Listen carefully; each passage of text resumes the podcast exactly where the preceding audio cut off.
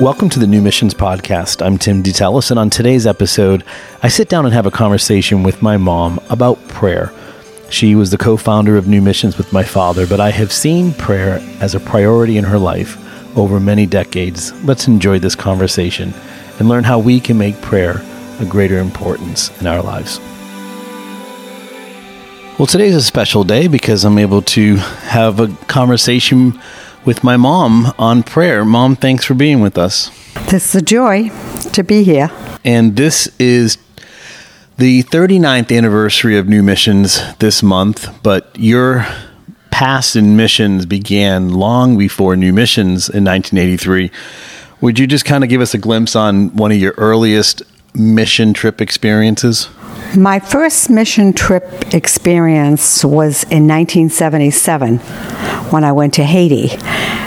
And I went with a Christian Haitian woman, and that's when we made contact with the Council of Evangelical Churches and started a feeding program. And then after that trip, did you go back to Haiti um, again before New Missions actually started in 1983? Yes, we did. We went back in 79, and then we went back in 82, and then I went there in 83. And then tell me where prayer became something in your life that was more than just an idea, but it was a lifestyle. I saw my dad every morning at the blue chair in the living room on his knees praying. So I knew what prayer was. I knew what prayer was in my home church in Boston. But you really know what prayer is when you need God. And when you pray, it's like you have been ushered into the presence of this living God, and it's like your heart breathing.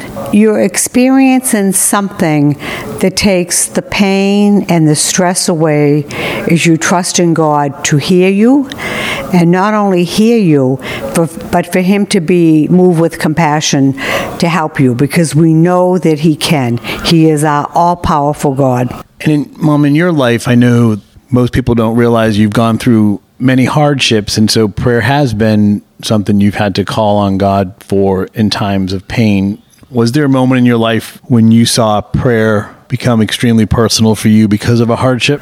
There isn't anything else to do or anyone else to talk to. Who can we turn to? We of faith, we're children of the Lord, and He's the only one to go to. In fact, initially, like I, I had told my children, last year when my third husband was diagnosed with cancer and I had two husbands die from cancer, I spent a whole week talking to God about it before I even told my children that my husband had cancer. And when you talk to God, it just it makes your life breathe and it gives you the peace that you need and it gives you the strength to trust and you don't lean under your own understanding. You just say, God is good. I love him. I trust him. I have no one else and I'm going to believe him. His promises will never fail me. And so we just pray to communicate so that we receive and we have this spiritual energy to walk with God. You had mentioned your dad was someone you saw pray. Was he your role model for prayer? Yeah. And no matter what was going on, my father was calm. Um, he trusted the Lord and he was never discouraged or dismayed or despaired. He just talked to God every day. Was there anything that your father said to you that made an impression on you about how much prayer mattered to him? No, he was just someone who showed me what to do. My father taught me that prayer is something we do. I know in your own spiritual life, Mom, and I know your dad and your mom modeled this for you, and that was reading God's word faithfully. Have there been any Bible verses or scripture that has spoken to you on prayer that you could share with us? I think the, the, most favorite verse that I have, and it's probably a favorite verse of most Christians, is Proverbs 3, 5, and 6, when it tells us to trust in the Lord with all our heart and to lean not to our own understanding because surprises come in life, things come in life, and we say, why? And we don't understand and we don't have the mind of God, and we are on earth. We are promised heaven. We're promised a place where there'll be no sorrow, where there'll be no pain, where there'll be no sadness. But the Bible tells us that we will have trouble in this world. And it's for that reason that we need to pray. And like reading the Bible, you just find things and you say, God is talking to me. Like this morning when I was reading the Bible and I saw where Joseph was talking in Genesis and he was saying, with all his affliction, he was still prospering.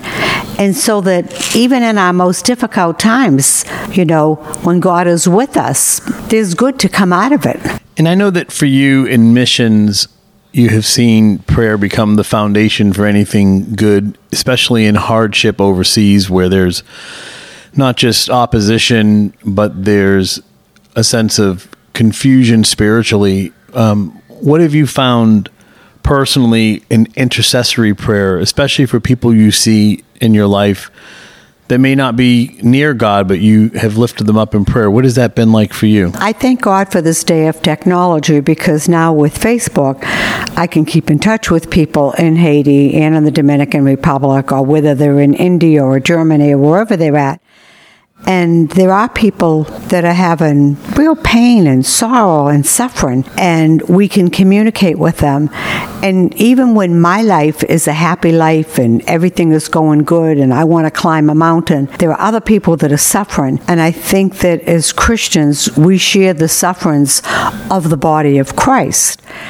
And during those times, our spirit groans within us and we pray and we just intercede and we ask God to give them the strength to carry on. I know for new missions, you're directly linked to all prayer requests that come through the organization. What has that been like for you over time? Because that's been something consistently you've been personally involved with. That's very exciting. I look forward to the prayer letter work every month. God has encouraged me with that work because every month there's somebody saying that they've had an answer to prayer and I'm just praising and rejoicing the Lord with them. And sometimes I've had to do that prayer letter work by faith because I'm going through my own sorrows and my own pain.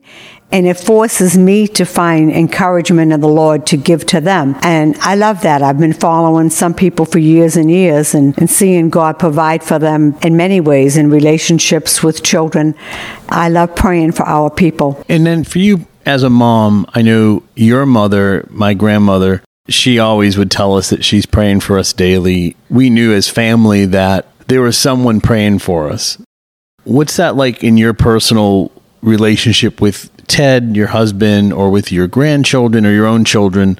How has prayer been a real importance for you as a mom and in your family? Well, because my mother prayed for my children, I also pray for my children and my grandchildren. And I do that first thing in the morning. And I pray for the grandchildren from the first one to the tenth one. And then I pray for my children, for their, for my the husbands, the wives. And usually at the noon hours when we pray for Ted's children. And we especially pray for one of his children who went to church but somehow fell through the cracks and she's not following the Lord. And um, we pray for a lot of people who have children that are not following the Lord because it's a heartbreak to know they don't have eternity. There's going to be a time when you're not going to see that child anymore because they don't know the Lord. Because knowing God is believing that Jesus is the Son of God, and it's believing that as we ask Him to be our Savior, we have eternal life. And that just takes our anxiety away and helps us to live this life until we reach our final destination, home in heaven with Jesus.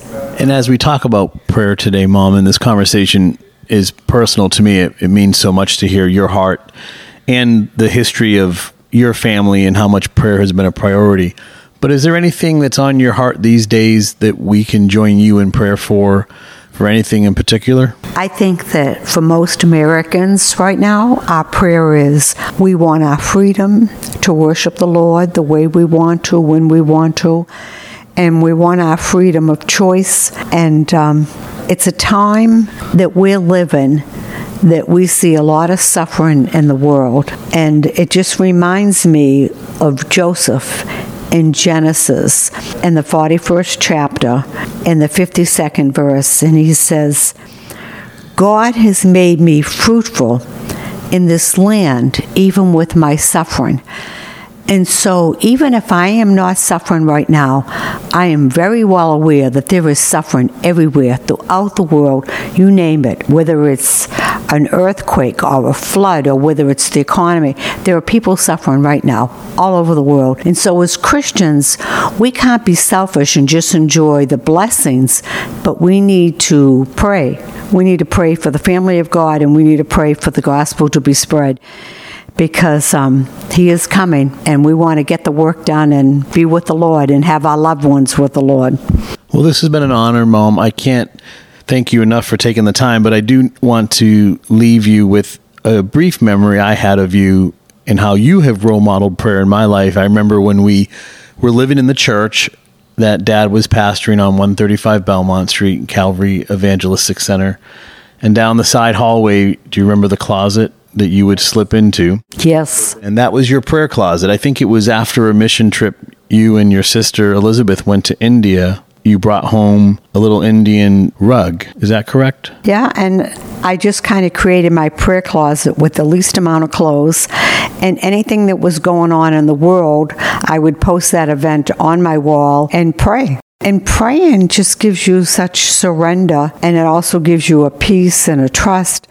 And the Bible says in Philippians 2, it also says, Do not be anxious about anything, but in everything, by prayer and petition, with thanksgiving, present your request to God. So we know God sees, we know God hears our prayers, but we're also instructed to pray. And our prayer time should be a time when we recognize that we are talking to the man who's all holy, who's all worthy, and to thank him for the gift of salvation and for the gift that he is our Savior and he is our healer and that we shouldn't have anxiety about the things that we need, but with prayer and asking and thanking God that we just present our request to God as it says in Philippians 4 6. Well, this has been a joy, Mom. I'm, I'm grateful for your prayers, and I'm thankful that you have role modeled it for us. And I hope that today's conversation encourages others to make prayer a priority. And also for any parent listening, how much that will speak to their family and their children to know that their mom or their dad is praying for them, and that matters. So thanks for taking the time today. I'm honored. Thank you. Thanks for listening to today's episode of the New Missions Podcast, helping you live life on mission, right where you are and wherever you go. You can learn about the prayer requests that we have on behalf of New Missions for our 21 days of prayer by simply visiting newmissions.org forward slash prayer. That's newmissions.org forward slash prayer. Thanks for joining us in prayers. Together, we're living life on mission, and we're thanking God for all that He's doing in and through our lives.